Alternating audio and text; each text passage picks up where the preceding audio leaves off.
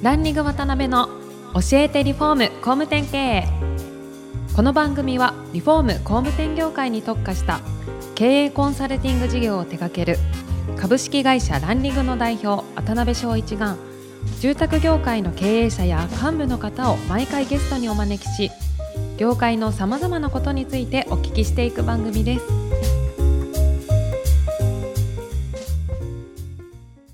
皆さんこんにちは。さあ今週も始まりましたランリング渡辺の教えてリフォーム工務店経営第136回目アシスタントの牛久保ですパーソナリティの渡辺翔一です。今週もよろしくお願いしよろますしくお願いします。山本社長、今日もよろしくお願いします。お願いつもパワフルに語っていただけるんで、はい 大丈夫ですか、はい僕。大丈夫です。もう続々と反響がもう 放送中から来ております。収録ですけど。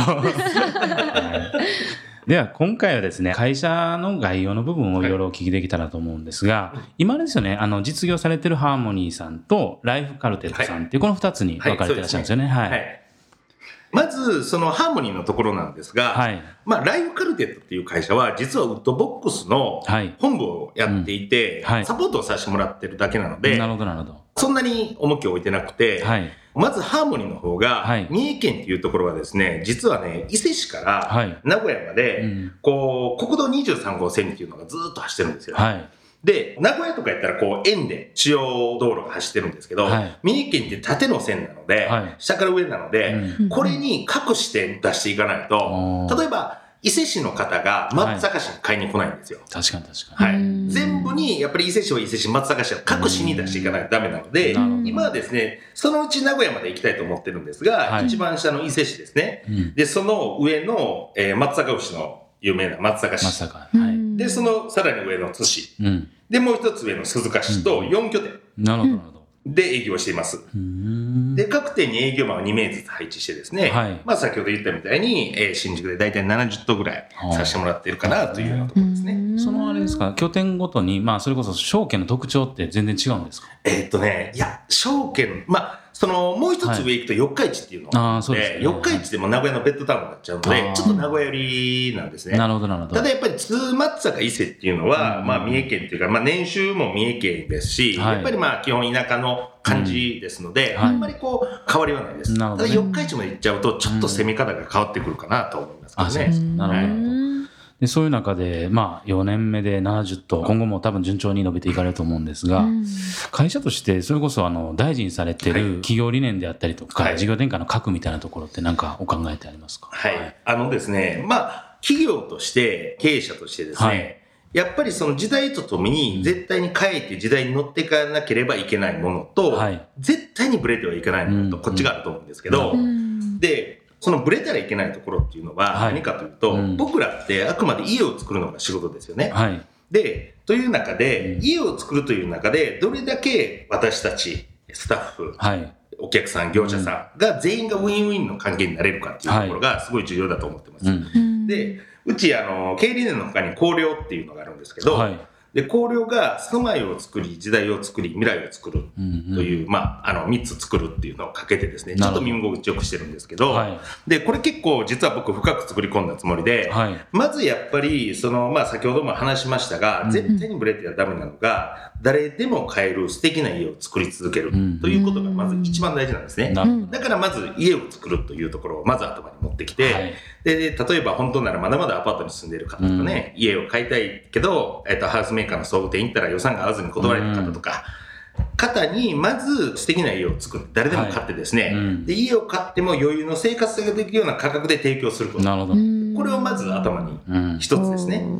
で、次の時代を作るっていうところなんですが、は今ってすっごい時代が移り変わってるじゃないですか。うん。特になんかもう去年ぐらいから、うん。もうすごいいろんな経営者の方出てきてもう住宅と IT の融合とか、もうすごくなっていく中で、はい。新しいことを取り入れるのって企業として大変じゃないですか。そうですね今までやってることがあるので。でもこれって、やっぱり果敢にですね、新しいことを取り入れて、はい。で、まあそこに挑戦して、うん自分たちにダウンロードしてですね、うんで一生懸命考えて、やっぱりこういろんなものを取り入れて、うん住宅業界においての時代の先駆者になっていきたい。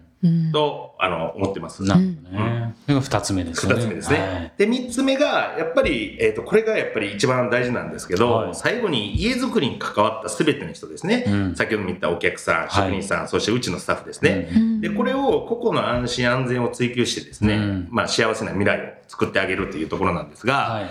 例えばお客さんに対しての安心安全って何か、安心な家を作る、安全な家を作るって何かっていうと、はいまず余裕でローンが払えるということで安心ですよね、うんお客様は。要は、えーと、高い家を買ってないので。うんうんで、もう一つは、やっぱり今、三重で言うと、東南海地震というのはいがあるので、えーと、やっぱり地震に負けない家。うんうん。を作ってあげることが、まあ、性能を良くしてあげるのがはい安全だと思ってます。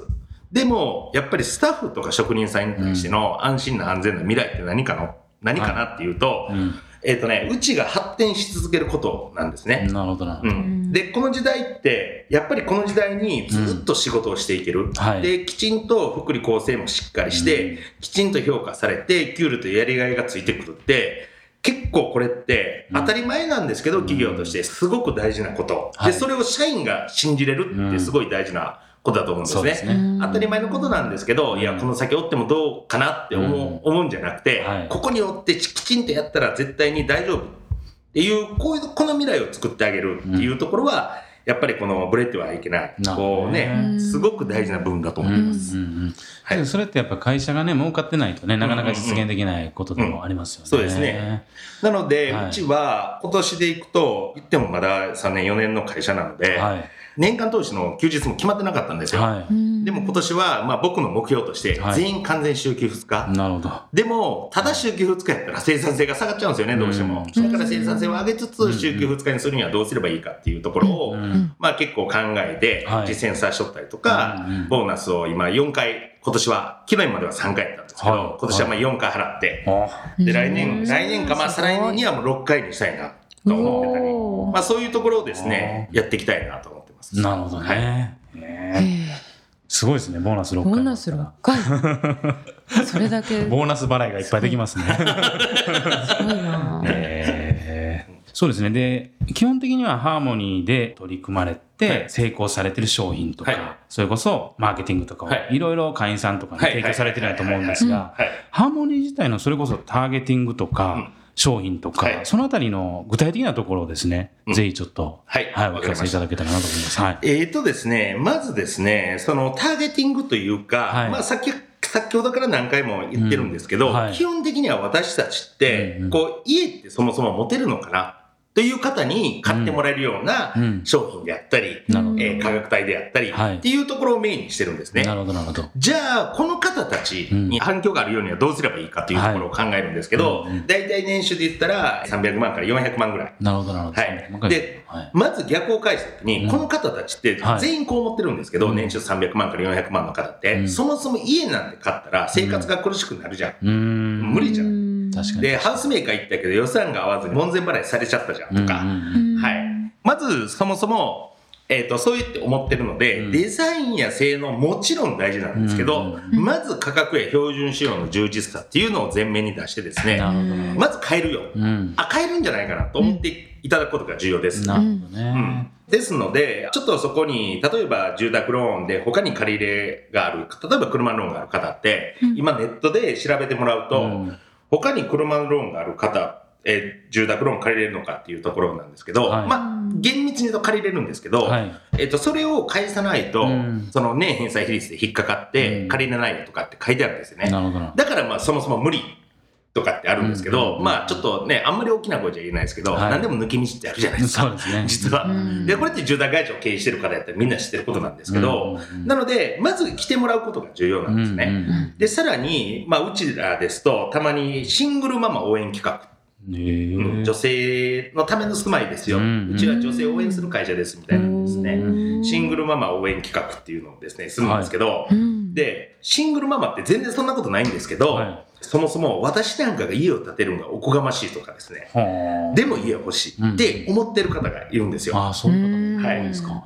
で、も、あの、うちも全然シングルママの家も建てさせてもらってるので、はい。普通に建つんですよ、実際は。建つんです。勝手に思ってるんですよなね。るほどね。で、この間も、うんあの、こんなことがあって、ちょっとね、営業マンとね、僕が、まあ、三重行くときに、ちょっと飯でも行こうか、つって言って、はい営業マン連れて、こう、うん飯食いに行ったんですよ。それでしたら、えっ、と、まあ、先日女性一人で予約が入ったんですって。はいうんで、まあ、うちら、あの、予約が入ったら、まあ、いろいろして、こう、全員でお出迎えするんですけど、はい。うんその時にすごい申し訳なさそうに、うん。女の人が入ってきたんですね。あのーまあ、32、3歳ぐらいの方なんですけど、で、まあ、商談スペース通して、どうしたんですかって言って言ったら、まあ、ぼそっと、私シングルママなんですよ。はい。みたいな。うん。で、あの全然大丈夫ですよ。うちもシングルの方たくさん立てられてますから、もう全然安心してくださいね。もううち来た以上はもう絶対に立ちますんで、うん。夢叶いますんうん。で、ぐらいのことを言って、うん。で、その後に、えーちなみにはい、どこでお勤めなんですかって、まあ、それってすごい重要じゃないですか。そうですね、うん。ヒアリング。なので、うん。えっとヒアリングをするんですけど、はい。そうすると、寿司で働いてますって言うんですね。うんうん。で、うちの営業は、うんと思って、はい。公務員みたいな。あー。で公務員ですかって言ったら、はい、うんうん。うんそうです。市役所で働いてます。なるほどなるほうど。んって言って、はい。で、いつからなんですかって言って、あの、新卒から働いてますので、うん。まあ32、3歳ぐらいだったら、まあ10年ぐらいですよね。うんで、ちなみに年収はって言ったら、うん。460万ですって言うんですよ。お女性の方で。うんなるほどなるほど。で、え、他に借り入れあるんですかって何もないです。ううん。んで、この人がすごい申し訳なさそうに、私みたいなもんがってくるんですよ。でこの人だって、はこんなこと言ったら悪いんですけど、はうちの一番大切にもらってるお客さんの旦那さんより属性いいんですよ。いまあそうですよね。うん。年収的にもね。まあ、極端な話、うん。4000多分300万、400万ぐらい借りれると思うんですね、アッパー。ーと。でも、勝手に思ってるんですよ。え分かってないだけなんですか？分かってないんですよ。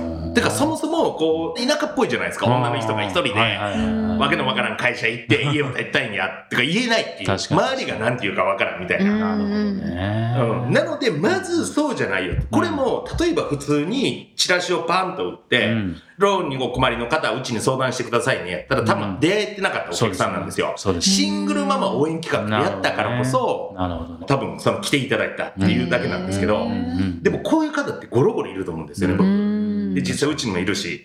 だから、こういう方たちに何も無理しなくても家は持てるというよううなん。商品をまず持つこと。うん。で、それをきちんと広告をしてあげること。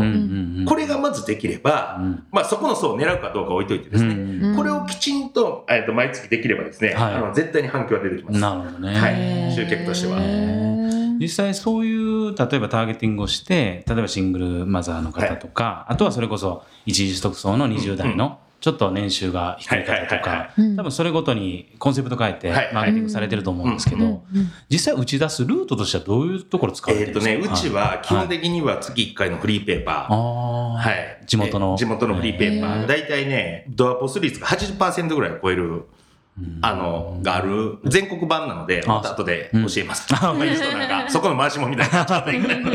わかりました。基本そういうフリーペーパーメインで。と、SNS ですね。インスタ。やっぱり今、インスタはね、安くて、うん結構反響あるんですよ。うんで、あと、まあ、地元の映画館で、こう、CM 流すとか。なるほどな。まあまあ、そんなのは値段知れてますけどね。基本はフリーペーパーと SNS。なるほどね。はいですけど、例えばその普通の工務店さんが SNS とかやろうと思っても、なかなか素材がなかったりとか、なかなかね、大変じゃないですか。あのね、は結構大変じゃなくて、はい。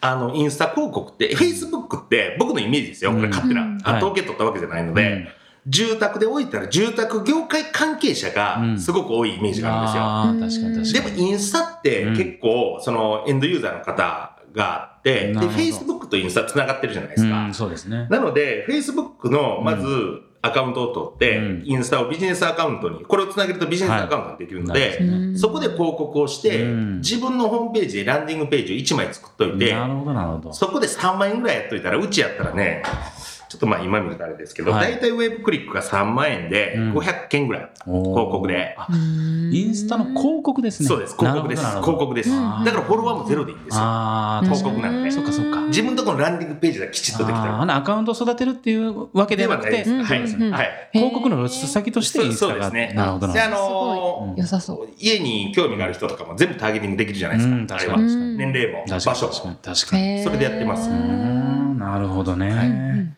んで、すみません。ちょっと最後にはい一件だけ。例えば会員さんでコムデさん全国に5、はい60社いらっしゃると思うんですけど、実際家を建てられて、利益がどれぐらい残って、はいどれぐらいこう儲かっていくものなんですか、会員えっと、うちで言った時うんうんうに、ん。一件で大体37%ぐらい。ああ、そうなんですね。はい、粗利が。へーただ、うちは、ウッドボックスの場合は、コストダウンって結構すごい重要で、例えば、職人さんに、うん例えば一式いくらでやってる、はい高い安いってなっちゃうんですよ。そうでね。でも、それに対して、例えば設備屋さんを見たときに、うんうん材料代が、う例えば40万で発注するとします。はい。で、材料代が15万かかるとします。うんうんそうすると25万じゃないですか。はい。で、配管転がしで0.5人かかかるとか、うんうんえっ、と、器具付けで何人かかるとかって言って、全部人口を出すんですよね。なるほど。で、その25万で割り返すときに、うん設備屋さんでも大体日当が3万8000円やったり、あー4万あったりするんですよ。なるほど、なるほど。社会員さんも一緒で、うんうんで、業者さん別にコストダウンってし結構話をして、うん。理論的にニットでやらないとコストダウンできないんですけど、うん。そういうのも全部導入研修で教えて、うん。会員さんで30人ぐらいです。で、それでも30人ですね。はいへー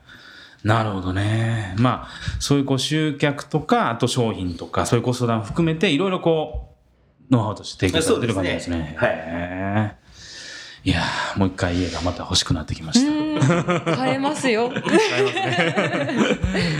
はい。はい。それでは今回もお時間が来てしまいました。次回も山本社長にはゲストにおいでいただきます。本日はありがとうございました。ありがとうございました。